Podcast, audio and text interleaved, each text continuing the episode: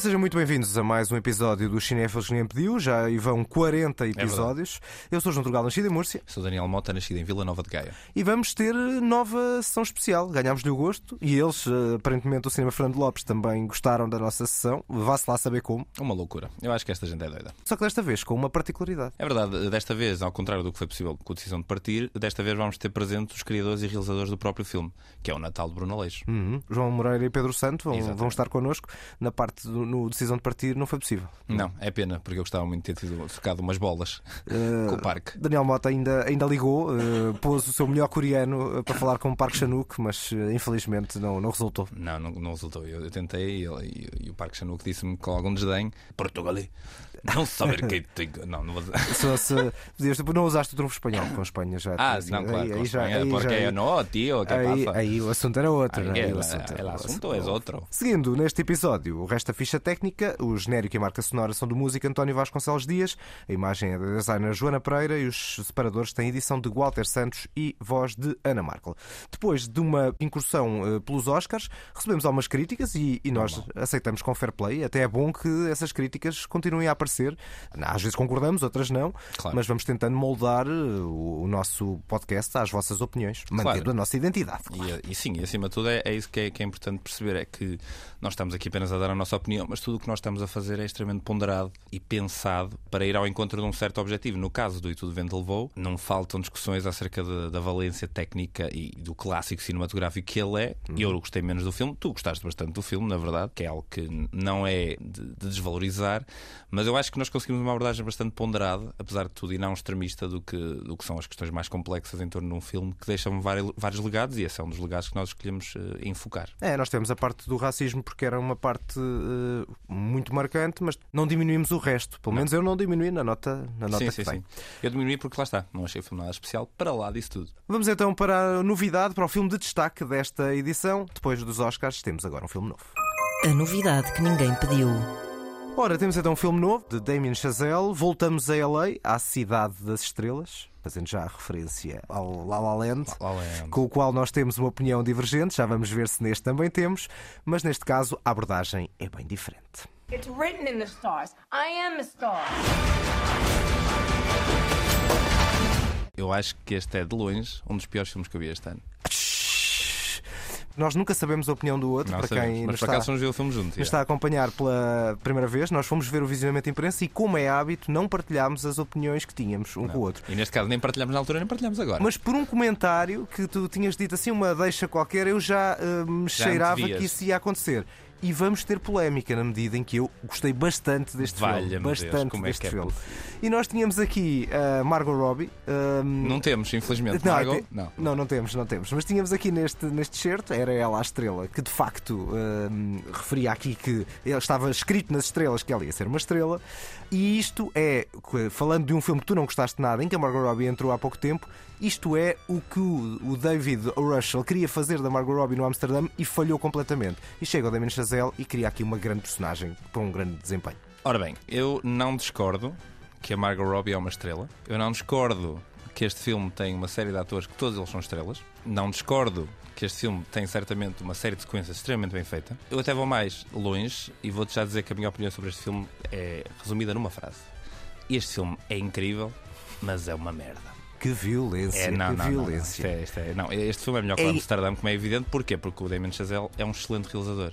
Mas ele não me parece ser muito boa pessoa. Ah, isso talvez não seja, mas isto é entretenimento do muito, muito bom. Hum. Nada, muito, nada, muito, muito nada. bom. Eu estava esgotado ao fim de uma hora de filme. Não, olha, não. Eu aguentei as 3 horas. Depois eh, aguentaste. Eu, Eu, eu também aguentei, mas poça. eu aguentava mais as 9 horas se este filme, a vez de 3 tivesse 9, do que as 3 do Avatar. Lá está. Sim, este filme também é melhor que o Avatar. Mas imagina. Afinal, na verdade, é um dos piores, mas aqui começamos Não, não, a não. aqui a dizer e já chega tá e bem, já mas, vai. mas, mas tem a ver com o que é que o filme se propõe a fazer, não tem a ver com o que é que o filme realmente é. Certo. Eu acho este filme melhor que o Avatar na medida em que ele me está a mostrar coisas que eu nunca tinha visto antes. Mas a maior parte das coisas que este filme mostra que eu nunca tinha visto antes, eu nunca quis ver. E não tem a ver com eu ser um púdico e de repente me fazer confusão que o segundo plano do filme seja, portanto, um ânus de um animal a defecar diretamente para uma câmara. Não me faz confusão nenhuma, estamos aqui à vontade. Eu gosto, é chavascal do Não bom. é. É chavascal não, do qual bom. é que é a sustentação para esse chavascal? É a cena inicial, não é? Ele quer-te logo Está meter. bem, mas qual é a sus- a sustentação para a maioria do, do chavascal que aco- acontece neste filme? É os loucos anos de Hollywood. Isso é uma Anos 20. justificação? Eu acho que é. Até porque o filme é em contexto com a obra do próprio Damien Chazelle. Porque, se calhar recuando um bocadinho, acho que o Whiplash é o filme que é mais consensual, eventualmente, entre nós os dois. Eu gostei bastante do Whiplash e acho que tu também, não é? E depois vem aquele musical absolutamente insuportável e que tu gostaste, não é? Gostei. Que é, lá está, muito... Que eu também já, já, já confessei aqui que eu nunca o vou rever, porque tenho medo de rever e dizer, "Ih, isto afinal. Eh, Afinal, depois disse, se calhar. Não, não. O La La Land é extravagância e, e eu, é, para mim é extravagância e mau. Eu, eu também, lá está. É difícil para mim avaliar porque eu não sou fã de musicais. Mas eu gostei do West Side Story, portanto isso é relativo. E depois, logo a seguir, o Damien Chazelle faz um filme completamente diferente que é tendencialmente aborrecido. Podes achar que ele é aborrecido ou não, Man, mas com um ritmo bastante lento. Uma espécie de biopic do Neil Armstrong. E eu acho que ele aqui consegue equilibrar esses dois lados. Porque acho ele faz, extrava, cria extravagância, mas por outro lado, alterna com momentos silenciosos e sorumbáticos. Sim, os momentos são silenciosos. Sim, os momentos são sorumbáticos. Também tem a profundidade de uma, de uma, de uma fina placa de, de, de- de zinco. Não sei. Epá, não há profundidade absolutamente nenhuma em nenhuma personagem deste filme. Enfim, São todos arquétipos, estereótipos, e estão lá a servir um propósito que é olhem só para o que eu consigo fazer, olhem para mim, o senhor autor e o senhor realizador. nesses momentos assim mais eh, negros, nem deste tu gostaste, e vou pôr aqui um certo de uma das personagens, diria mais surpreendentes. You okay? You're sweating. Tobey Maguire, o Tobey Maguire a fazer de. sei lá. Joker, por De exemplo, Joker, basicamente. que tu também adoraste, não é? Pois, exato. Não, mas o que é que acontece? Esta cena com o Tobey Maguire, toda esta sequência para mim é ótima para ilustrar um bocadinho o que é que eu acho do filme que é. Porquê é que as coisas acontecem neste filme? Porque ele pode. E ele pode, e isso poderia ser uma. Até poderia ser uma coisa que eu, que eu aqui elogiava. Epá, ele foi ao extremo da criação, encontrou coisas que nunca se tinham apresentado, etc. Mas eu não sinto que a nenhuma altura este filme é outra coisa que não cínico sobre, o sobre a forma como vê Hollywood. E parece-me feito por um miúdo zangado pela maneira como o tratam. Ah, é? Eu não achei nada Não me querem disso. dar o Oscar? Então, olha, vocês são isto. Não querem dar o Oscar, ele ganhou o Oscar de melhor realização. Ah, bem, mas é que não querem melhor dar? filme, que era o que ele queria. Ah, está bem. Ele é, ele Isso já é tá- uma ele declaração tá de intenções tua. Ele está super eh, inebriado do próprio género que ele se acha. E este filme é exatamente isso. Se eu acho que o filme tem qualidades, tem. Mas é muito difícil fazer uma análise deste filme que não seja. O filme irritou-te, portanto. Irritou-me a intenção por trás do filme. O que acontece no filme é: houve um homem, um rapaz, um Damien Chazelle, que viu um filme quando era mais novo. Esse filme foi o Serenata à Chuva. E ele cresceu a dizer: pá, realmente aquele Serenata à Chuva, quem me dera conseguir fazer uma coisa igual. Cresceu e tal, aprendeu como é que se usava uma câmera, aprendeu como é que se virava uma steadicam lado para o outro, viu uns filmes do Scorsese. Chegou ali uma altura em que ele começou a parecer que Hollywood não era bem o que ele estava à espera e tal. Então começou a ficar desiludido e então incitou numa obra de 13 horas de excesso e exagero, que basicamente são 4 ou 5 sequências de festas coladas, sem qualquer tipo de fio narrativo nem nada que se apresente, uma história de amor central, eu nem me lembro, nem, nem- eu nem percebi que era, que era suposto ser uma história de amor até no fim eles, eles darem, portanto, uma espécie de conclusão a essa história. E o filme tem uma ideia, tem um, um tema do início ao fim, e a única coisa que faz é dizê-lo cada vez mais alto e está aos berros o filme agora e música e tudo. E... Não, desculpem, mas para isso eu não dou. Já vou à música, mas eu acho que ah, o filme vai aos berros, mas também tem momentos bastante silenciosos. E o, si- o silêncio e o som são também parte desta história. Tell me, do you miss the silence? No. Shouldn't stand in the way of progress. Será que podemos ao menos concordar que o Brad Pitt a fazer de parolo, canastrão, figura idiosincrática, aqui é certo que em quase todo o lado é incrível? O Brad Pitt é raramente menos que incrível. E ele aqui está muito bem. E aliás, o filme começa com quase uma, uma pescadela de olho ao filme do Tarantino, em Glorious Bastards, com o Brad Pitt em cena a reproduzir o seu melhor italiano. Parece nós a, a falar algumas línguas. O Brad Pitt é um poço infinito de carisma e a verdade é que o tempo parece que não passa por ele. Por causa dessa cena inicial e desse italiano que estavas a dizer, é curioso que a Olivia Wilde aparece, sei lá, uns 15 segundos no filme.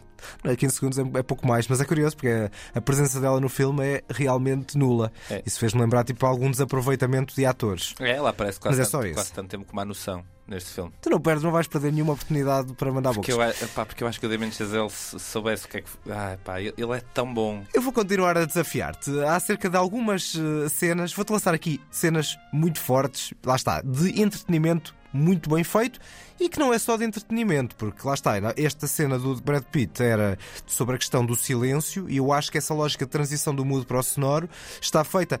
Obviamente não é de uma forma subtil, porque o filme não quer ser subtil, quer ter esse chavascal, mas eh, para mim eu acho que está no ponto. Por Ah, exemplo, não tem a ver com querer ou não querer ter chavascal, tem a ver com esta ideia que ele tem, é a mesma ideia de início ao fim, já foi explorada de forma brilhante por um filme que claramente este filme quer, quer ser, que é o Serenata à Chuva, e, e é pouquinho, não há nada debaixo da superfície do Babylon. É outro estilo, e portanto, como é outro estilo, é normal que as, as circunstâncias sejam diferentes. Mas pronto, grandes cenas, pronto, a do elefante já percebi que não. Não. Aquela cena inicial pré-genérico daquela festa desbragada. É é muito difícil falar deste filme sem falar de spoilers, porque há momentos específicos no filme que eu acho que ilustram melhor os pontos que eu tento fazer. Mas essa cena tem um momento específico que envolve, portanto, uma mulher e um homem que eu fiquei.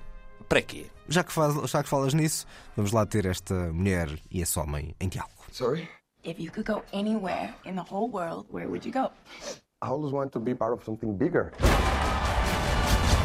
love that answer. something that lasts, that means something, something more important than life. Pois não era esta mulher e este homem que eu estava a falar. Estava a falar qual- daquele é? senhor, uh, vá lá, largo de ossos, e aquela senhora que, lhe, que urina em cima.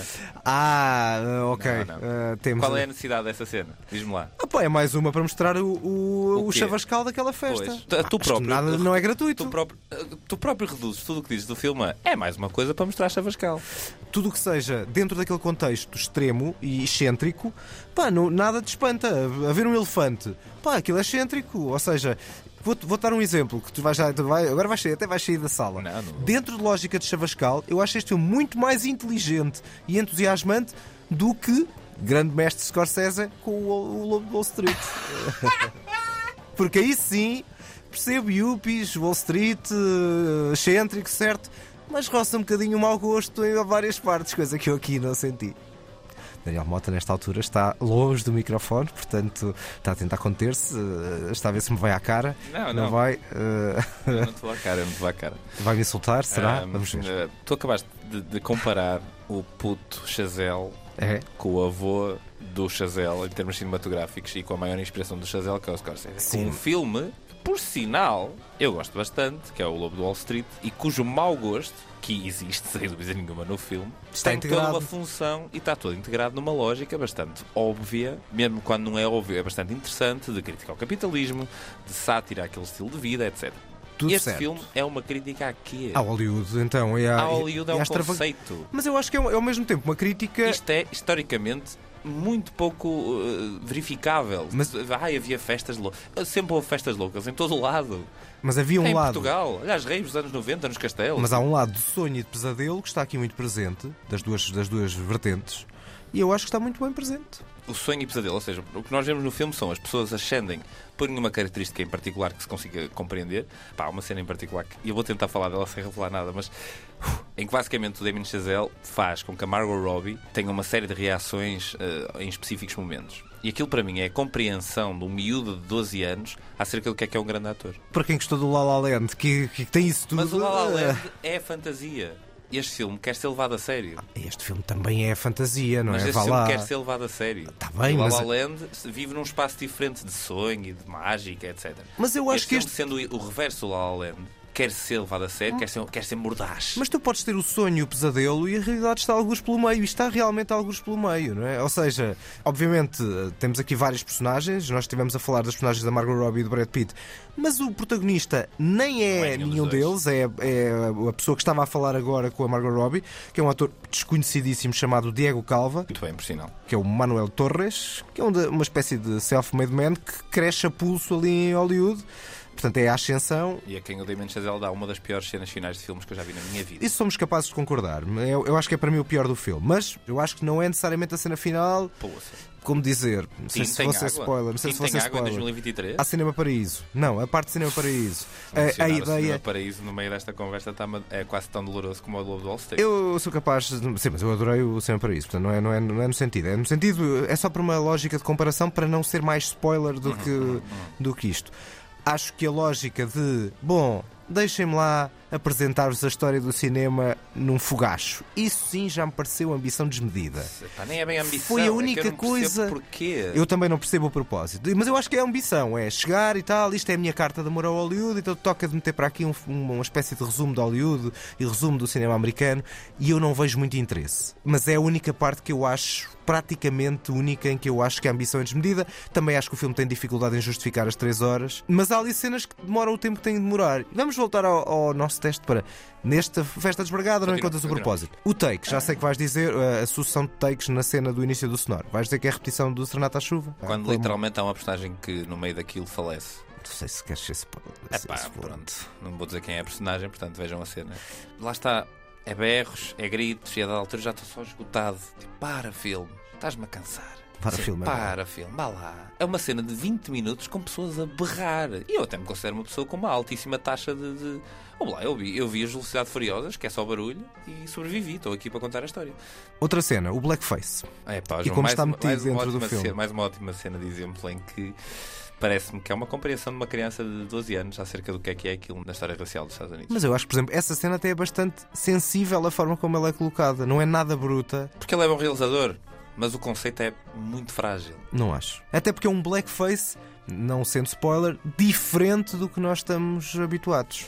Não, mas o blackface começa assim. Está bem, mas, mas não é aquele é black Sim, and white. sim. Não é, não é uma não é uma transfiguração, É é, isso. uma intensificação. Isso mesmo, isso mesmo. Mas sim, Não o blackface, estar. o blackface passa também por isso mesmo e por uma intensificação dos traços já originais, digamos assim, da pessoa que o está a fazer. Acho que o filme tem aí o que podia ser uma boa cena, mas lá está, mais uma vez aparece no meio de tanta coisa que já me estava a levar para um certo sítio e a acreditar em certas coisas que eu não consegui dar credibilidade. A descida aos infernos, mas já percebi que. Começa com o Tobey Maguire. Isso mesmo. Lá está.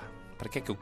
Que é que aquela cena trouxe ao filme? Mas isso para quê é relativo, porque também. A Pois é, lógica. tens eu não... razão, tens razão. Isso não é Ou um bom seja, argumento. porque o, o, o para quê, o, o Licorice Pizza também há várias cenas que tu perguntas. Ah, para quê? ah, Eu adorei é o muito Licorice Pizza. Gostei mais do que deste o espírito filme. é completamente diferente. O Licorice Pizza não, não há nenhuma altura em que tu estejas a ver aquilo e não percebas o propósito, não percebas eh, a lógica. A conclusão do Licorice Pizza é muito mais eh, palpável do que este filme. Este filme nem Eu é- acho que a é montanha tanto- russa justifica bastante isso. Ou seja, É. a lógica de euforia, degredo. E isso está muito presente em vários momentos. A cena do hotel do Brad Pitt. Péssima. Pois, eu não achei nada. O pior, o pior desfecho possível para aquela personagem. Até pelo facto daquilo que vem de um jantar de etiqueta completamente Péssimo. extravagante. Péssima essa cena. E acho que essa dupla cena para mim é completamente muitíssimo bem conseguida. É- é- o contraste. Eu acho tudo extremamente óbvio. Eu que nunca estive em Hollywood, eu que nunca fui a Hollywood, aquilo era o tipo de coisas que eu escreveria para mostrar o que era Hollywood. Aquilo é extremamente óbvio, é tudo tão banal ao mesmo tempo. Só que é tudo feito com tanta pinta e com tanta qualidade, porque este homem realmente é um belíssimo realizador, está cheio de ideias boas. A forma como o som é trabalhado durante o filme todo, nem, nem estou a falar da banda sonora que eu acho bastante interessante, mas é brilhante. Mas está ao serviço de uma. Não é moral, que eu não quero dizer moral, nem é ética, mas está ao serviço de um propósito bacoco. Bom, vamos falar se calhar da única coisa que vamos concordar no filme, pelo menos a banda sonora. A banda sonora é boa, pronto. Pronto, vamos a isso. Vamos ouvir aqui um bocadinho e se ainda não viram o filme, vão ficar com esta música na cabeça.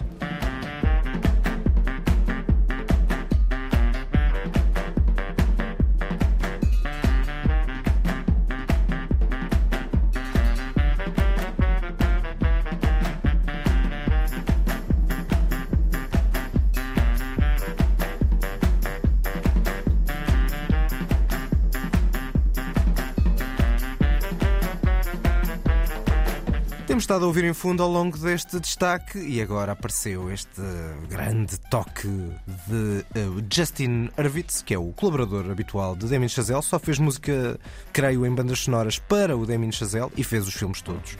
Aqueles que nós já referimos e o menos conhecido Guy and the Madeline on the Park Bench, que eu não vi, também não vi. Também não vi, também não Pronto, vi. este é o quinto filme de Damien Chazelle, por norma. Considera-se quase que ele começou com o Whiplash, mas na verdade não começou.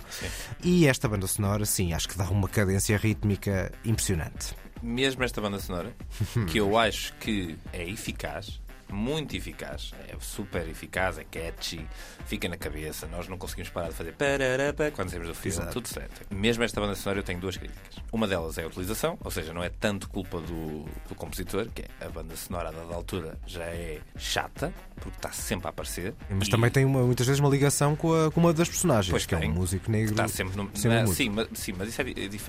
Este, este tema em particular aparece ao longo do filme em formatos sucessivamente mais disco. Mais, Estamos quase a entrar numa rave. Sim, sim, já ouvimos, já tivemos há bocado em fundo no- nesse ritmo mais rave. E depois, eu também acho que isto é um bocadinho jazz para totós. Ah, talvez, ah, mas isso era um bocado o que tu podes considerar, Mas é- sei lá, mas- do electro swing e coisas assim parecidas Sim, que são sim, sim. Mas interessantes. é, mas é um bocadinho jazz para totós. Ou seja, não estava à espera que de repente aqui me aparecesse um free jazz. Mas, de género, ah, vem, isto é, isto é, isto é jazz pop. Pronto, Está de ok, acordo está com o tudo estilo bem. do filme. Então, Tá, o que é que querias? tá. Querias Miles Davis aqui? Não, é, está, está de acordo com, com- estilo do filme, certamente. Isto é eh, filme para totós. Não, não é. Não, não é, Para mas adolescentes. não é. É jazz adolescente. Eu- O- a banda sonora é, bem- é muito bem feita e muito eficaz. Soa lindamente. Em termos sonoros, o filme é todo ele muito bem trabalhado. É um, tem um homem que não gosta de entretenimento. Está, está a ficar, O está a ficar snob. Está a ficar louco, snob. Está louco completamente. Eu adoro entretenimento. Este filme não entretém. Este filme cansa. Ah, É o oposto de mim e tenho mesmo pena que este filme, sendo uma espécie de memória de Hollywood, também não esteja a ter sucesso. E lá está, não é pelas 3 horas, porque o Avatar teve 3 horas Sim, e está a ter sucesso. Portanto, é que não é questão da duração, mas, mas que está a ser um desastre de bilheteira gigantesco. Está, vai, vai fazer muitos milhões de prejuízo. Sim, sim. Isso. É ma- mais, um, mais um caso curioso num filme que tem. Está repleto de estrelas de uma ponta à outra. Dinheiro, nem vê-lo.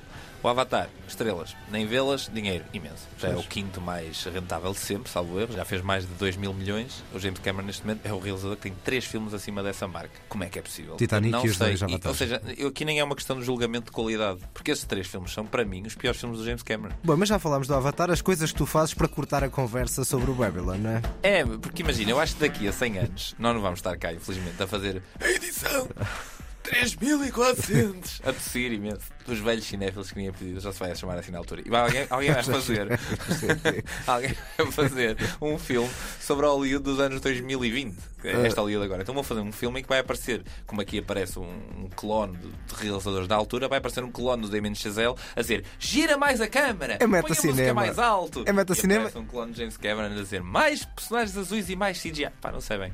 É metacinema e já lá vamos ao metacinema para a lista, mas deixa-me agora aqui voltar ao Babylon, está na altura de darmos a nota. Ah pá, a nota. Eu vou ser bondoso nesta nota.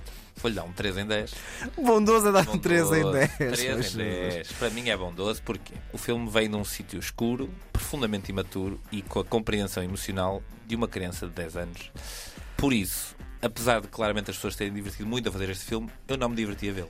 A mim apetecia-me dar 10 só para equilibrar o teu 3 e isto ficar numa nota um bocadinho mais decente. Mas como eu sou uma pessoa honesta, vou dar a nota que tinha aqui. A nota aqui é um 7,5. Claro que é o 7. E só não é mais do que um 7,5 porque o final eh, é, É. que, é que acho que mostra a ambição a subir demasiado fora de contexto. Mas pronto, deste filme, eu só quero dizer mais uma coisa. fica com Malta, 5,25. Malta, vão ver o Serenata à Chuva, que é uma obra-prima. É verdade. Em vez de ver isto. Mas eh, isso não implica que outras coisas não continuem a ser obras-primas. É pá, mas isto não é uma obra-prima, João. Não, não, não é uma obra-prima. Um 7,5 não é uma obra-prima. Não. Mas é um belíssimo filme. E é um belíssimo filme de entretenimento. E, Eu acho que isto era uma boa minissérie. E eu não desvalorizo o ser uma boa entretenimento. minissérie, com quatro episódios, em que ele pudesse partir as coisas e tal, e eu levava uma hora desta debauchery para casa por semana, mas como filme fiquei muito cansado. É um belíssimo filme para mim, para ti não. Já, já está mais do que visto. Vamos ver se continuamos a ter estas polémicas na segunda parte no cinema a olhar para si próprio. Vamos então à lista. A lista que ninguém pediu. Ora bem, vamos nesta lista ter o cinema a olhar para si próprio. Sim, eh, vamos ter filmes que têm cenas de outros filmes dentro do próprio filme, que têm cenas dos filmes, dos próprios filmes. Exato, exato. Era como o sonho dentro do sonho, dentro do sonho, dentro do sonho. No, no... Mas esse filme eu não escolhi. Mas acho também não sei se tem Não, referências. não Não, tem, tem, não tem. Estamos a falar da origem, do Inception, do Christopher Nolan.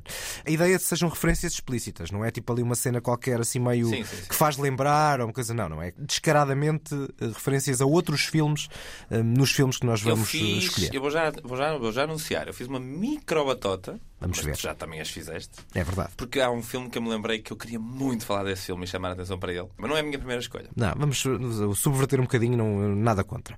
Para quem uh, nunca nos ouviu, ou praticamente nunca nos ouviu dizer que nestas escolhas nós temos sempre dois filmes a não perder e um a não ver e não sabemos nunca as escolhas um do outro, o que faz com que esse efeito de surpresa possa ser às vezes problemático no ponto de vista da discussão, porque é discordar bastante da posição do Mota ou vice-versa. Exatamente. Bom, a tua primeira escolha. A minha primeira escolha é o melhor filme de guerra que este realizador fez.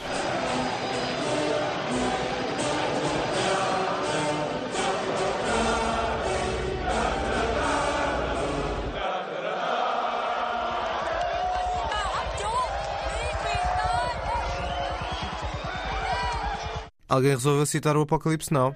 É verdade. Agora qual é que é o filme? O filme foi o primeiro filme de guerra que este realizador fez, o melhor filme de guerra que este realizador fez e aquele que não foi nomeado para o Oscar de melhor filme. Uh, É contemporâneo. Pois. Este filme é de 2005. não foi nomeado para melhor filme. De alguém que teve várias nomeações para melhor filme. Sim, até já tinha ganho. É um bom desafio. Eu Gostava até de pensar aqui um bocadinho, mas se calhar depois os nossos os nossos ouvintes. já não- é, pá. É pá, já chega. Eu ainda mais eu já percebi claramente o que é burro, João. Exato, exato, exato. Como assim não percebeste logo que ele está a falar do. O ator principal deste filme é o Jake Gyllenhaal. Este filme passa-se na Guerra do Golfo. Isto é Sam Mendes. Ah, é o, é o, é o Máquina Zero. Exato. Não, nunca vi, nunca vi. Jarhead, Máquina Zero. Uh, este, este filme é, é muito curioso porque eu acho que de facto é o melhor filme de guerra que o Sam Mendes já fez. Porquê? Porque ele depois fez 1917, que é Tá um, visto, que é um belíssimo videojogo. Isso. Uh, mas não é um grande filme de guerra. Uh, temos aqui, como eu tinha dito, um bravo Jake Gyllenhaal que encabeça um elenco que, que se dirige a passos largos para uma guerra do Golfo onde nem um tiro vão sequer disparar. Uh, e o que depois assistimos é um estudo psicológico dos mais interessantes que já vi sobre o estado mental necessário para estar numa zona de guerra e também um olhar cínico para as guerras inúteis onde os Estados Unidos várias vezes foram colocando. O filme deixa-nos com a pergunta: as guerras são em nome de quê? Em nome de quem? Enfim, é sempre difuso. E esta referência ao Apocalipse Now não é gratuita? Não é, não é porque, porque o que acontece é que eu acho que ainda é mais curioso quando se percebe que o próprio filme que eles estão a, a apopar e a- que os está a excitar é um filme que ele próprio também é um olhar sobre a guerra. Ah, bastante distante, cínico. Como tu falaste no último episódio, o Apocalipse Now não é um filme de todo que glorifique a guerra O e os soldados. disso.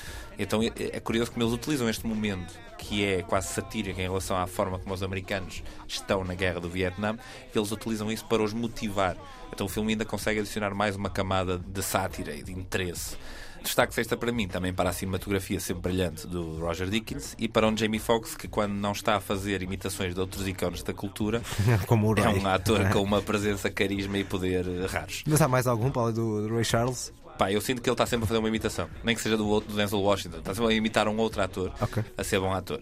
Mas ele é um bom ator. Olha, esse é outro e- tipo de cinema olhar Claro, para é um si ícone da próprio. cultura. Exato, é é um filme interessante, eu acho que é um filme a ver e é um filme desaparecido da filmografia do Sam Mendes. Este e o Caminho para a Perdição são os meus dois filmes favoritos do Sam Mendes e são os que menos se falam. Gosto muito do Road to Perdition e é verdade. É isso, hei de trazê-lo um dia destes para uma, uma destas listas. Bom, vamos para a minha primeira escolha e nesta lógica de metalinguagem que nós estamos aqui, para além de um filme olhar para outro filme, temos um ator a olhar para si próprio. May I help you? Yes. Could I speak to the drug dealer of the house, please? I beg your pardon? It's a beautiful day, and we're out killing drug dealers. Are there any in the house? You ready for anything? Wait, where are you going? I'll be back. Ha! You did not gonna say that, did you? That's what you always say. Então, Eu aqui cheio de coisas acerca da minha batota. E não é que tu escolhas o mesmo filme que eu escolhi para a segunda. ah é? Ah, então, mas isto não é batota nenhuma, tem É cenas um bocadinho descaradas de vários. tem- mas sim, mas não tem nenhuma cena que seja de facto de outro filme. Tem várias cenas de filmes dentro de. Sim, de- mas são explícitas, não é? São Sim, muito. sim, sim. A ideia era uma evocação explícita, mesmo Sim, que sim, ninguém sim, sim, esteja a ver um filme, não é? É verdade. Ah, Este filme é o Last Action Hero. É verdade. O último grande herói e um grande filme. de um realizador que anda um bocadinho desaparecido, não sabia bem porquê. Parece que ele não é propriamente muito boa pessoa. Não sei se sabes a história do John McTiernan. Não, não sei.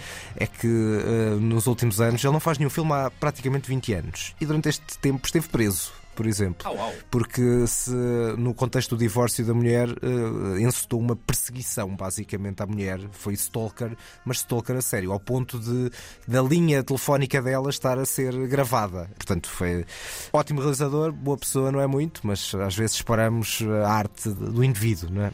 Pois, eu não fazia ideia dessa história. O John McTiernan, para mim, é, o, é, o, é um caso super interessante de um realizador que culmina, para mim, a sua carreira num filme quase que goza com os clichês que ele estabeleceu com os dois Que é filmes este, marcantes que é que, ele fez antes, que é este mesmo. Exatamente. O John McTiernan, para quem não sabe, é o realizador do primeiro Predador e do primeiro Die Hard, do Assalto ao Arranha-Céu. E não é só do primeiro, acho eu. Sim, não foi só o primeiro, ele também fez o terceiro, mas o terceiro filme do Die Hard. Curiosamente são os faz- melhores. Sim, sim, sim. O terceiro filme do Die Hard ele já faz depois deste Last Action Hero, faz em 95. Ok. Este filme é em 93. Já não me lembrava bem da cronologia. Sim, eu, eu acho este filme fascinante. Mas lá está, olha, este é um outro filme de enorme chavascal, não é? Uh, Sim. Em que temos um miúdo que está a ver um filme e ele entra na cena do próprio filme. Entra no ecrã. Mas o filme Uh, todo é tão curioso pensar como é que na altura alguém vendeu este argumento que foi. Ora, temos um realizador que está no topo do mundo, que acabou de fazer um filme que foi um mega sucesso e foi, foi muito elogiado pela crítica, que foi o Die Hard. É que este não é muito elogiado pela crítica. Não, não, e depois temos um ator que está no topo do mundo, que acabou de fazer o Terminator,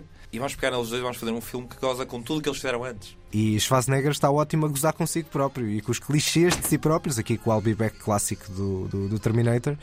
E acho que lá está, é, é a lógica de, de paródia em que o filme se, se mistura com a realidade, depois, uma dada altura do filme, mistura-se com duplo sentido.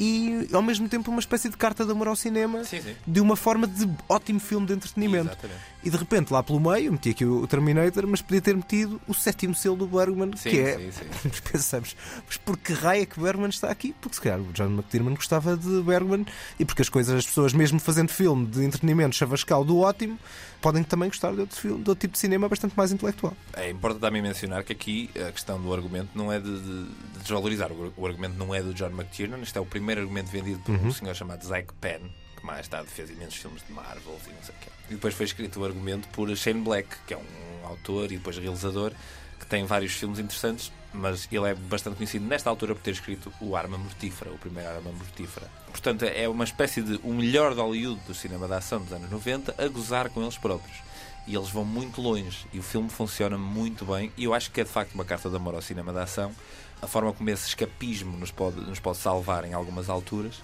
e para mim, criança de 8 anos que viu este filme a primeira vez eu não percebi nada do que estava lá a acontecer eu achei É que era só um normal. filme de ação Exato. E foi, funcionou lindamente na mesma. Hoje, quando o vejo e percebo todas as camadas de, de sátira que o filme tem, levando-se completamente a sério, Mas é um bocadinho também, se calhar, que é acontece. É um bocadinho que acontece com o Regresso ao Futuro. Tu vês em criança, não percebes algumas partes de camadas que depois o filme tem quando, sim, sim, quando, sim, quando sim. vês, não é? Aliás, É, essa é a científico. beleza de rever filmes, é Exatamente. compreendermos mais e vês, do que tínhamos e vês compreendido de outra maneira. Só uma última nota para a banda sonora. Estamos a ouvir aqui o Dream On do Zero Smith, que também tem uma banda sonora. Este filme, tipo hard rock de estádio, que é um bocado, tudo é extravagante no filme. E a banda sonora também não, não, não fica atrás. Bom, já não tens segunda escolha, não é? Nada. Porque era esta. Era esta. Vamos para a minha segunda escolha. Vamos ter outra carta de amor ao cinema. No caso, carta de amor ao cinema dos primórdios e ao desenvolvimento técnico. Madame Méliès.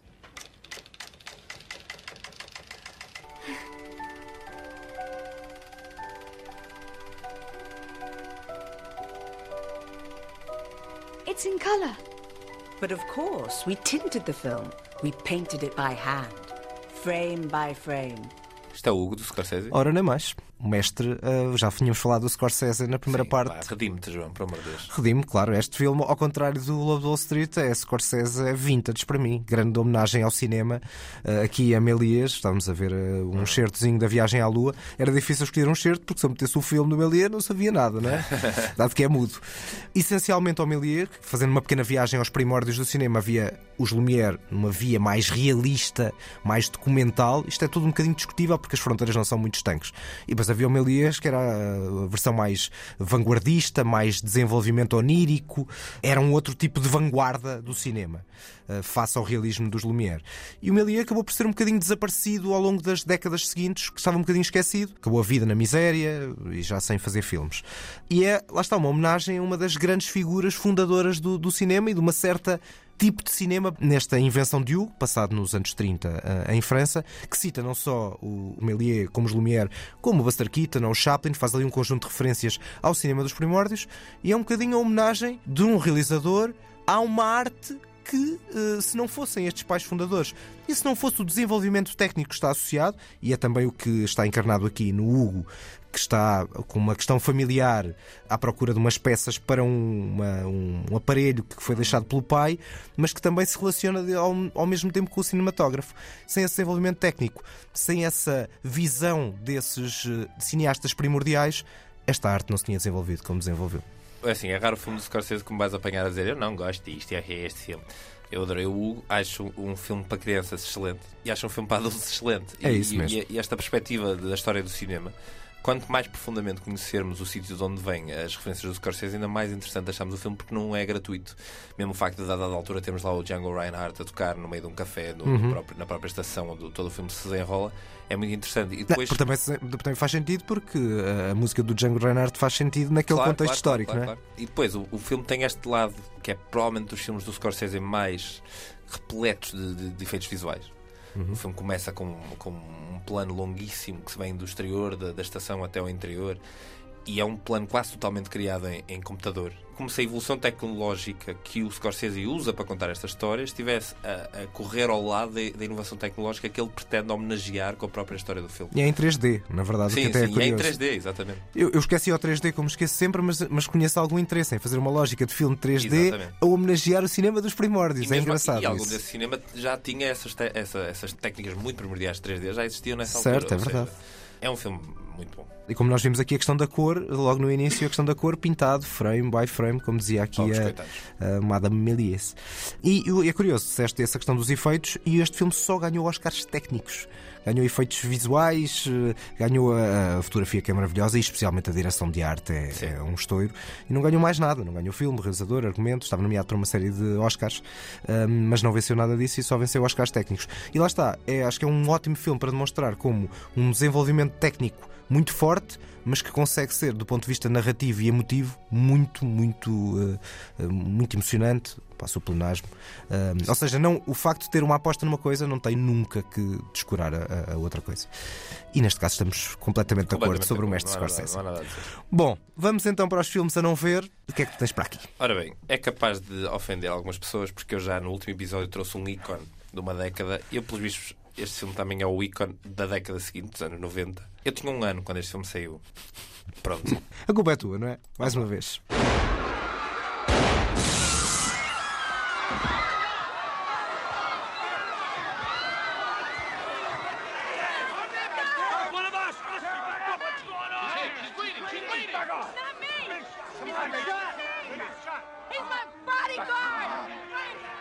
Mas não ajudas no certo, não é? Literalmente, o título do filme acabou de ser dito. Ah, ah, não ouvi. Lá está, não estás atento, não é, João? Não, estava atento, mas não estava atento exatamente ao que ela, às palavras que ela disse. Só vi qualquer coisa, alguém estar a sangrar, it's bleeding, e depois. Não E depois ouvi, ela não diz. vi. E depois ela diz: He's my bodyguard. Ah! Mas esse filme não é nada bem considerado. Portanto, não sei se Mas é vais um irritar clássico. muita Não, gente. Pois, eu não, eu não acho que vai irritar tanta gente como o Dirty Dancing. O Dirty Dancing tem ali umas, umas coisas que as pessoas acham interessantes e tal e coisa. O Guarda-Costas, de 92. Sabes que este filme, ainda hoje, é o soundtrack que vendeu mais na história do cinema. Estamos aqui a ouvir a Whitney Houston, não é? Cá está. 20 e tal milhões de cópias vendidas. E o número 2 é o Febre de Sábado à Noite, que vendeu um, pá, aí 10 milhões menos. Porquê? Porque este I Will Always Love You, esta versão da, da Whitney Houston, de um clássico da Dolly Parton, estourou com os tops todos do planeta. O Kevin Costner, montado na sua onda pós Danças com Lobos, outro filme bastante sobrevalorizado, mas lá chegaremos. Lá Faz chegaremos aqui ah, nos Oscars, nos Oscars que sim, ganhou. Faz aqui uma aparição como, pronto, como uma espécie de samurai dos tempos modernos, como ele se gosta de considerar. E o filme é de uma ponta à outra uma charupada. É a única palavra que me surge. É sacarose, é docinho, é mel. Epá, não se aguenta. Todas as técnicas cinematográficas que ele emprega são todas bem, bem parolinhas como manda a lei e a Whitney Houston, que curiosamente disse ah, o- eles não quiseram que eu tomasse aulas de, de representação para este filme para ser mais natural e eu, pá, se calhar as tantas Faltava. mal- mais valia ter tomado umas aulinhas porque a mulher de facto canta que é uma loucura mas, Mas interpretar- não é bem a moca dela Pois, eu já não me lembro nada deste filme. Vi-o em adolescente, em plenos anos 90, eh, no momento certo. Já na altura achei parolo. Pode ser uma coisa e agora dava a volta e eu, como uns anitos mais tarde, até Ah, achava um filme. acho que não Mas também não, Ah, o- não tenciono rever, na verdade. Pois, imagina, e a questão do filme dentro do filme, para não esquecer o tema da lista, a, a dada altura, há muita comparação da personagem do Kevin Costner uh, do Frank uh, Samurais. E a dada altura ele e a, e, a, e a Whitney Houston vão ver um filme que calha de ser o Yojimbo do Kurosawa, que é só uma, obra-prima. E eu acho que ainda é mais irritante. Exato. A lata, o desplante de citar Kurosawa e de citar o Yojimbo, que é um filme sobre uma espécie de um guarda-costas, digamos assim, um guardião de uma cidade ou alguém que se coloca nessa posição. Esse sim é um filme que vale a pena ver. E, e o desplante de citar esse filme no meio disto, ou seja, quem fez isto sabe que esse filme existe, viu esse filme e disse: ah, mas agora vou fazer assim uma coisa com planos a rodar e tal. O argumento é do Lawrence Kasdan, o homem que fez o Império Contra-Ataca, para ti diz um total de zero, mas o Lawrence Kasdan é um, é um argumentista bastante bem cotado e teve na gaveta durante 20 anos. O projeto original, na verdade, era parecer com o Steve McQueen e com a Diana Ross. Hum. Podia ter sido um filme mais interessante? Podia. O Kevin Costner aqui vai ao limite de lhe imitar o penteado. Ou seja, mete aquele penteadinho à Steve McQueen, mas a pinta não está lá.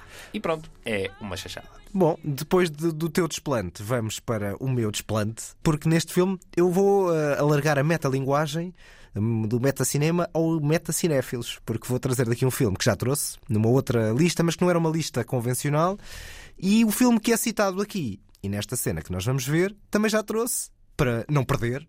E é um desplante que este filme cite este e outros grandes filmes num filme que, enfim, que complexa explicação. É verdade. Some incredibly rustic community where good manners are unknown. Or you suffer from the common feminine delusion that the mere fact of being a woman exempts you from the rules of civilized conduct. Conduct? Possibly both. Possibly. But here's what I want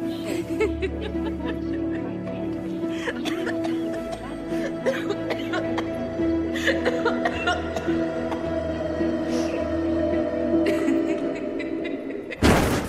Isto não é o Blondo outra vez, para? Não é, não, não. Esse não era. Esse é que era Estava a trazer pensar, outra é vez. que ele trouxe o Blondo outra vez? É, A atriz que ouvimos aqui a ver eh, um filme, já vou falar do filme, a atriz é Amy Adams. Não está, não está a surgir nada, pá. E o filme que ela está a ver é o Laura, esse belo noir que eu já trouxe aqui para um filme a não perder. E ela vê o, o Laura, também vê alguns filmes do Hitchcock, depois há aqui um filme do Hitchcock que é descaradamente citado. E eu trouxe este filme para não ver numa lista de balanço do ano, 2021. Um dos Ah, piores é filmes da, do ano. Da rapariga, não sei o quê, da Isso rapariga da mesmo. janela. Há o in the Window, a mulher à janela, precisamente. Não vi, é cumpri o que tu tinhas dito. É verdade. Eu já, já imaginava que neste caso não pudesse escolher nem aqui nem no outro lado, porque eu também tinha ideia que não tinhas visto isto. Eu não vou perder muito tempo, há coisas bem interessantes para nós falarmos no, no, no Toque e Foz, portanto, muito rapidamente, isto é suposto ser uma homenagem a Hitchcock e à Janela Indiscreta. É uma grande confusão. E é uma confusão neste Uma caso. facada sem- no legado. é, uma facada no legado e é um filme sem qualquer critério. Nunca conseguimos entrar na mente perturbada da personagem da Amy Adams. É twist atrás de twist, sem nenhum tipo de fio condutor, nem eh, lógica para aqueles twists. Confunde claustrofobia com caos, pirotecnia com suspense. Enfim, é um filme patético eh, e este acho que também não foi muito bem considerado, portanto, não estou nem de perto nem de longe isolado nesta batalha. E é o Mulher à Janela. Não vou desenvolver mais, já falei dele nessa altura, há uns É largos mau, né? episódios É mau, atrás. né? E portanto, continuar a não ver. Se tiveram o desprazer de ver, olha, tenho pena, mas Eu também não estou sozinho. Eu estou curioso se algum dia vai acontecer isso, que um dia trazemos um filme a ver que antes trouxemos para não ver. Que eu acho que é possível Ah, que isso alguém aconteça. Isso era muito mudar? interessante. Sim, Mudar? sim, sim. Ou ao contrário, na verdade, um filme que uma- em tempos considerámos a ver e de repente eu já trouxe este filme a ver, mas na verdade agora acho o contrário. Vai é acontecer, com, vai acontecer com o La La Land. Ou com o Blonde. Imagina não, que não, é impossível. deixámos o Blonde uma obra impossível. Já vamos falar do Blonde por causa do Toque e Foz, porque está nomeado para os Razzies em, É, grande, em enorme destaque. Mas eh, para já vamos a rever a materialidade. Então, os meus filmes a ver são o Jarhead Máquina Zero, de 2005, realizado por Sam Mendes, e o filme que nós partilhamos Uhum. a ver, Last Action Hero, O Último Grande Herói, de John McTiernan, de 93. E ainda, para além do último grande herói, eu trouxe o Hugo, a invenção de Hugo, de Martin Scorsese, de 2011. O meu filme a não ver é o The Bodyguard, o guarda-costas, também conhecido como And I Will Always Love You, realizado por Mick Jackson, eh, de 92. E eu tenho a Mulher à Janela, Woman in the Window, de Joe Wright, de 2021. E vamos então às notas finais. E agora temos coisas muito fortes para falar. O Toca e Foge que ninguém pediu. Ora, neste Toque e Foz temos um destaque aos Oscars. Estes Oscars são marcantes por várias coisas, mas nós temos que ser tugas e destacar a primeira tu és. Eu nomeação. reconheço, eu oh. João, hoje tu és português. Eu faço a benção. Hoje Eu és dou- português, temos a primeira nomeação de sempre do cinema português para os Oscars. É, É impressionante. verdade. Ice Merchants e é uma, uma curta de animação muito tornurenta. É verdade, eu adorei esta curta. Eu, eu vi as duas curtas que estavam eh, em shortlist para serem nomeadas para melhor curta de animação. Esta foi claramente a minha favorita. Acho que o uso de, cor, a forma como a câmara animada, né? mas a forma como a câmara trabalha o, o espaço, a, a própria simbologia que a história tem, para além da história pai e filho, em relação a questões ambientais, etc. Acho um filme extraordinário, muito, muito incisivo e das duas eh, curtas que podiam ser nomeadas, esta é claramente a mais universal, mais acessível. Sim, sem dúvida. Talvez tenha gostado até mais eh, da curta da Laura Gonçalves. Eh, O Homem do Lixo, mas é, lá está, é menos universal na perspectiva em que está muito mais agarrada a certas eh, ideias portuguesas e à memória histórica portuguesa. Mas eu achei muito interessante a forma como ela eh, pegou aquilo é animação e os desenhos são uma espécie de caderno de esboços, mas com uma base de voz que é de pessoas reais. Aquilo são testemunhos da própria família sobre uma personagem que eu acho absolutamente fascinante, que é um, um homem do lixo em França, um homem que fugiu para a França, primeiras memórias da guerra colonial, e há uma cena muito interessante de uma, de uma caixa de abacaxis que é Exatamente, trazida da exatamente. guerra, e um homem que foi para a França trabalhar e que encontrava N coisas no lixo que depois dava à família, nomeadamente uma bicicleta, por exemplo. E eu acho que a forma de nostalgia familiar e a forma muito curiosa e diferente como é ali apresentada essa, essa nostalgia familiar, essa memória familiar, eu Teve acho muito em interessante. ti. Teve mais impacto emocional em mim. Mas é, é- é- a outra é, é magistral até do ponto de vista visual. Uhum. Sim, A- sim, o sim. uso das cores, nada é extremo, mas é visualmente muito marcante. Tem Uhum. tons de vermelho, de amarelo, e é a forma como lida com E o um último- certo luto. E o último último plano. É. E o último plano, o último momento da É curta é sublime. Procurem, vão ver, não sei muito bem onde é que se vê estas Pois, coisas. é o clássico, é o clássico problema das problema, curtas. exatamente, ser sempre difícil de encontrar um espaço, um fórum para ver estas curtas. Mas Neste caso aqui, como, como foi a primeira, o primeiro trabalho cinematográfico nomeado português, Eu pode ser espero. que fique disponível de alguma maneira em algum lado e acho que toda a gente devia procurar esta curta para, acima de tudo, perceber que não há nada nesta curta em que nós ficamos a dever com qualquer outra produção do mundo todo. Se chama Ice Merchant. Ice Merchant do, do João Gonzalez. Exato. Desculpa, João, se ainda nem sequer o teu nome tínhamos dito. Exato. Mas pronto, o nome já foi dito durante estes últimos dias Sim, sim, muito. sim. Já está toda a gente farta de ouvir falar do João Gonçalves. Não estamos nada, Não João. Adoramos. E a verdade é que também tem a ver com outra coisa. Para chegar aos Oscars não é só preciso ter um bom trabalho, também é preciso ter um bom trabalho de Divulgação. divulgação e de promoção, etc. E esta curta já tinha passado por imensos festivais, imensos sítios, e isso acabou por levá-la um pouco ao colo, no melhor dos sentidos, para o sítio onde ela se encontra agora, que é nomeada para os Oscars, e mesmo que não ganhe, é um destaque eh, muito, muito importante e que pode. Espero eu trazer algum ar, algum oxigênio ao cinema português. É, e ao cinema de animação em específico que se faz em Eu acho que Portugal ao há cinema todo. talento. Eu acho que ao cinema todo. Eu acho que isto traz qualquer coisa ao cinema todo. Se nós, se nós olharmos para isto, e mesmo para a própria shortlist do filme do, do Filipe Melo, do Lobo Solitário, eu acho que isso pode nos dizer assim: ok, não é impossível. A partir de agora vamos trabalhar de outra maneira. Ou ver as coisas com outra esperança, vá. Espero que sim, espero que sim. Bom, quanto ao resto dos Oscars, passando este destaque português, o filme mais nomeado já era se calhar muito esperado. É, o filme, o- tá- tá em todo Está em lado. todo lado, ao mesmo tempo, sempre, a qualquer hora. Sim, Não João, sabes, tu estás muito chateado com essas nomeações. Everything Everywhere All Não estás chateado. Eu acho que tu reconheces algum mérito ao filme, apesar de teres Eu, eu reconheço, mas eu, eu, por acaso no, no nosso especial da, da Antena 1 e mesmo quando no, no tratamento informativo do tema estava com algum receio de, com a- de me enganar no nome. Desvendares a tua opinião. Ah, Não, de me enganar no nome, como passava a vida a Chamar. gozar e a chamar outra coisa. Ao tudo em todo lado ao mesmo tempo, everything everywhere. Sim, exatamente. Uh, teve 11 nomeações, acho que era esperada, especialmente até pelo, de acordo com os Critics' Choice, em que Uhum. venceu uh, filme, realização, argumento, portanto está na linha da frente para ganhar os, os principais prémios. Mas diria que a maior surpresa foi um filme alemão. O All Quiet on the Western Front, o do Oeste Nada de Novo, a nova versão do filme que nós já falamos aqui há uns, há uns tantos episódios atrás. Porque Ah, ganhou o Oscar melhor filme, a versão original, exatamente. nos anos A versão 30. original americana. Isso mesmo. Ah, e aqui há uma versão alemã que eu ainda não vi, que eu acho também que tu também ainda não viste. E este filme teve nove nomeações. Ou seja, é daqui... nos últimos anos tem havido esta, esta coincidência de várias vezes filmes nomeados a melhor filme, nos 10 de- para melhor filme, também terem sido nomeados para melhor filme estrangeiro. E este é o, enfim, é o escolhido deste ano. Depois quase que fica fácil adivinhar qual é que vai ser o filme que vai ganhar o Oscar, Oscar de melhor melhor filme. estrangeiro. é? Mas é curioso, porque, por exemplo, nos Globos de Ouro, este filme só estava nomeado para melhor filme estrangeiro. Uhum. E não venceu. Portanto, Mas a cre- a credibilidade dos Globos de Ouro também é um, é um assunto que podíamos debater. É verdade, está, está, está um pouco nas ruas da amargura. De qualquer das formas, também pode ser a forma de haver um filme de plataforma em destaque, porque senão não havia nenhum. Sim, talvez. Eu, não- eu por acaso acho que não é tanto por aí. Eu acho que é mesmo por eh, talvez ser, ser isso, ser um filme, o, o filme estrangeiro que a Academia decidiu puxar para a frente este ano e olha-se depois para o resto dos nomeados e a única coisa que eu questiono no meio disto tudo é eu ainda não vi o Elvis. Tu adoraste o Elvis, né? como nós sabemos. Não adorei, mas também foi. Entre o Elvis e o. Avatar, qual é que tu tiravas? Tirava o Elvis. Lá está. Não, não, não, não É? tirava. Não, Pensa bem. não tirava, não tirava. Eu tirava o não tirava. Eu ainda nem vi, tirava o Elvis. Não tirava, não tirava. Não tirava porque o Avatar já é o Avatar 2. Se não fosse o, se fosse o 1, não, nem pensar. Mas sendo o 2, eu não, eu não- colocava era nenhum, não é? A questão Claro, não, é essa. claro, claro, claro. Se calhar colocavas outros, outros tantos filmes que vamos falar daqui a Certo. bocado. Mas E, e, por exemplo, parece-me uma maior desilusão para mim. Eu acho que o Pinóquio do Guilherme Del Toro devia estar nomeado para melhor filme. melhor filme? Sim, sim, sim, sim. Para além da, da animação.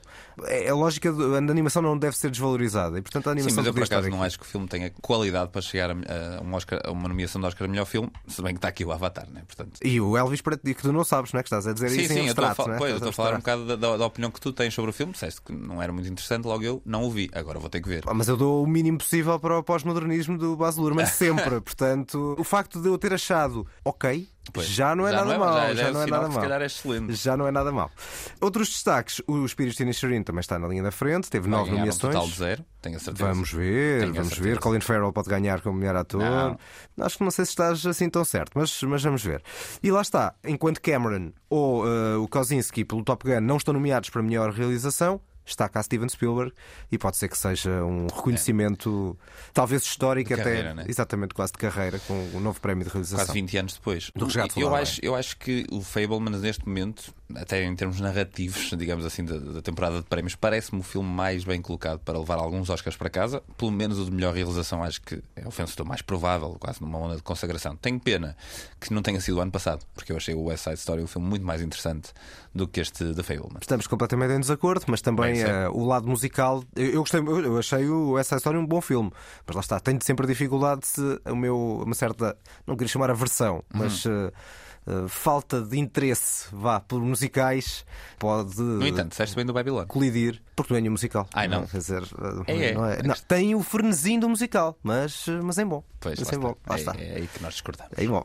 Outras coisas para fechar esta parte dos Oscars, se calhar os Razzies, porque o- o- os grandes os filmes mais nomeados foram o Blonde e com uma ligação que a Ana de Armas foi nomeada para o Oscar, ou seja, a Academia livra a Ana de Armas do desastre que foi e do- da enorme polémica em torno do biopic de Marilyn Monroe. Complicada esta- esta nomeação, não é? Que custa a digerir um bocadinho. A mim não, porque eu acho que ela, apesar de tudo, é o melhor do filme. Mas para quê? Ah, este ator está excelente neste filme, péssimo. Não, não, não me faz muito sentido. Talvez. Essa, essa nomeação. Imagina que estava aqui outro dos destaques dos Razzies foi o, Mor o Morbius com o Jared Leto. Imagina que o Jared Leto estava nomeado. Era melhor Pois era é para, isso, né? para o De Oscar. repente ele trabalhou, ele fez aquilo tão bem. E né? tu adoras, não é? Tudo o que é Jared Leto para mim é, é meter nos razzies. É assim, eu, eu, na verdade acho que o conceito dos razzies um bocado perverso. Não sou grande também fã um pouco, e um tendo, tendo a não ligar muito ao que acontece nessa lá, cerimónia. De qualquer maneira, de facto, o Blonde continua a ser um filme falado e eu acho que se calhar vai ser um filme falado durante algum tempo. Existem eh, várias vozes, ao contrário da nossa, que eh, liminarmente eh, desgostamos do filme, que acham que o filme marca uma, uma época e faz um retrato muito interessante, talvez até subversivo, de uma certa época em, em Hollywood. Verdade. Eu acho que Mas é minoritária. apesar de tudo, prefiro um filme que também começa com B, mas chama-se Babylon. Preferes? Babylon e o Blonde, prefiro o Babylon. Tu vais preferindo o Babylon a quase tudo. Portanto, qualquer dia. Estou a falar de comparações. Qualquer dia está no 8. E depois não, depois te chegas e dás 3. Mas essa, o 3 foi provocação. Eu, Não eu, foi, eu, não. foi, foi, Eu foi, sou- foi. eu- Foi porque deste claramente melhor nota ao Blonde. É possível. Portanto, estás aqui a dizer isto. No entanto, eu sou sempre uma pessoa assim transparente e, e- e existe no momento. Bom, eh, quanto à análise mais detalhada dos Oscars, vai ficar para uma, a semana imediatamente antes, aí já Exatamente. com o lastro eh, de toda a temporada de prémios. Faremos sempre aqui um destaque mais, mais alargado com os favoritos e os nossos, as nossas preferências. E fechamos este episódio com um outro filme que está nomeado, neste caso, apenas para melhor ator. É verdade, o Paul Mescal, com 26 anos, está aqui nomeado pelo After Sun. O primeiro filme da escocesa Charlotte Wells, e nós vimos os dois este filme esta semana. E eu tenho a dizer que tenho muita pena de não termos feito o episódio do Melhores do Ano um bocadinho mais tarde, porque este filme, sem dúvida, entrava nos meus melhores do ano. Ah, é que eu temi que também não tivesse gostado do After Sun e eu pensava, pá, se calhar oposto. ia reconsiderar continuarmos a fazer este podcast. Sabes, sabes que eu, quando estava a ver o filme, pensei: será que isto é aquele cinema lento que o Turgaldo odeia e Não ele é vai ficar disto. a odiar este? Mas eu achei uma experiência profundamente transcendente. transcendente, emocional e até se tivermos em conta que isto tem algo de autobiográfico da, da mesmo que não Charlotte tivesse, Wells. mesmo que não o tivesse, é uma experiência de, de uma hora e quarenta e tal minutos em que, que estamos constantemente a repensar e reanalisar tudo o que vivemos, seja isso um momento egocêntrico ou não, e que damos por nós a olhar para trás e a perceber que a distância que vai entre o que nós nos lembramos e o que realmente acontece, entre as memórias que construímos e as memórias que são e a realidade e a forma como a Charlotte Wells trabalha com estes dois atores tremendos. É porque são umas férias, na verdade, o filme são umas férias Sim. na Turquia entre um pai e uma filha. Só que só, só isso, não é? Claro, Só este que- é, este isso é o ponto de partida, Só não que é? a verdade é que essa distância entre essas duas pessoas é tudo. Exato. Sempre na vida. E no- neste filme também. Eu acho que é uma obra de arte. Tenho mesmo pena que este filme não tenha tido mais nomeações, mais destaque, seja o que for. Filme que mexeu bastante comigo e de facto tinha-o colocado nos, nos meus favoritos do ano passado. Nem sei se não é o meu favorito do ano É passado neste momento. Porque o filme é ao mesmo tempo memórias de infância, seja lá o que for, é um desabafo, é psicanálise, é exorcização de fantasmas, é um bocadinho de várias coisas que o filme, que o filme pega. O filme, narrativamente, se não formos desmontando Ah, as pequenas parece quase um peças. documentário. Parece só- Exatamente, é muito simples. São, pequenas, são pequenos momentos nas férias daquelas duas Exatamente. pessoas. Evidentemente, ajuda ter dois atores e não, só, não é só ele, a miúda, é extraordinária. espetacular. É, o primeiro, Primeiro filme, papel, sim. nunca tinha feito rigorosamente nada. E lá está. E o filme vai tendo detalhes muito interessantes. O negrume do mar a uma dada altura, hum, que é essa cena. A fotografia toda do filme é Isso. excepcional, mas mais do que a fotografia, ou seja, a luz, etc., é a forma como cada plano conta uma história de uma forma muito económica, muito, muito, muito bem, bem controlada. Para filme de estreia, este filme está muito acima do que é, do É que é expectável. Isto quase que me põe a reconsiderar todos os filmes de estreia que eu elogiei na minha vida, porque este filme tem uma sensibilidade e uma qualidade estética e narrativa e subjetiva na própria eh, imagem. A própria forma como ela utiliza canções. A dada altura, eh, há uma entrevista com a Charlotte Wells curiosa. As músicas vão que ela sendo fala... hits dos anos 90 Sim, da sim, altura, mas- não é? Mas é a memória. Mas ela fala da dificuldade, de- ou seja, quando se toma uma escolha como usar o Under Pressure dos Queen com o David Bowie, é uma escolha muito pesada. Tem que É. se justificar muito bem essa canção estar no filme. Mas E a justificação está clara. Tem a Under Pressure, tem a Tender dos Blur, tem a Losing My Religion dos R.E.M., ou seja, são três canções que já foram sobre, sobre, sobre ouvidas e sobreusadas. E aqui ela consegue levar essas canções para algo diferente e justifica as escolhas de É, e- canções muito conhecidas, que não é fácil. Tem essas, depois tem outros, outras coisas dos anos 90 menos, menos Sim, sim, destacadas, como as All Saints, os Mas Chumbawamba, particularmente a sequência do, 3000. do Under Pressure é curioso porque eu estava a ver a cena e estava a pensar: será que ela vai conseguir sacar este momento sem eu achar, ei, Clichê, pronto, e- estragou e- tudo. exato. E consegue muito bem. Rejeitando a tua ideia do cinema lento, eu, eu gosto de cinema lento, o que eu não gosto é de cinema morto. E este, este filme é o oposto disso, é emocionalmente muito eh, agarrado. É um filme de muito amor e de lágrimas também. Sim. Daqueles filmes que me provocou efetivamente lágrimas. Foi considerado o número um da Sight and Sound, foi o filme do ano do ano passado. Para mim é uma opção absolutamente inatacável. E lá Sim. está, tal como tu, teria figurado no meu, na minha lista de melhores do ano. Bom, são as despedidas deste episódio dos eh, cinéfilos que ninguém pediu e vemo-nos domingo.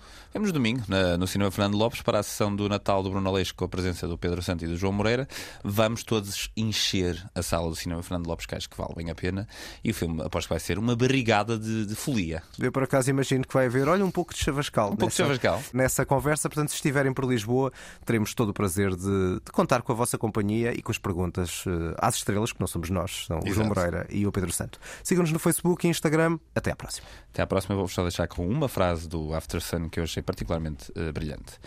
I think it's nice that we share the same sky.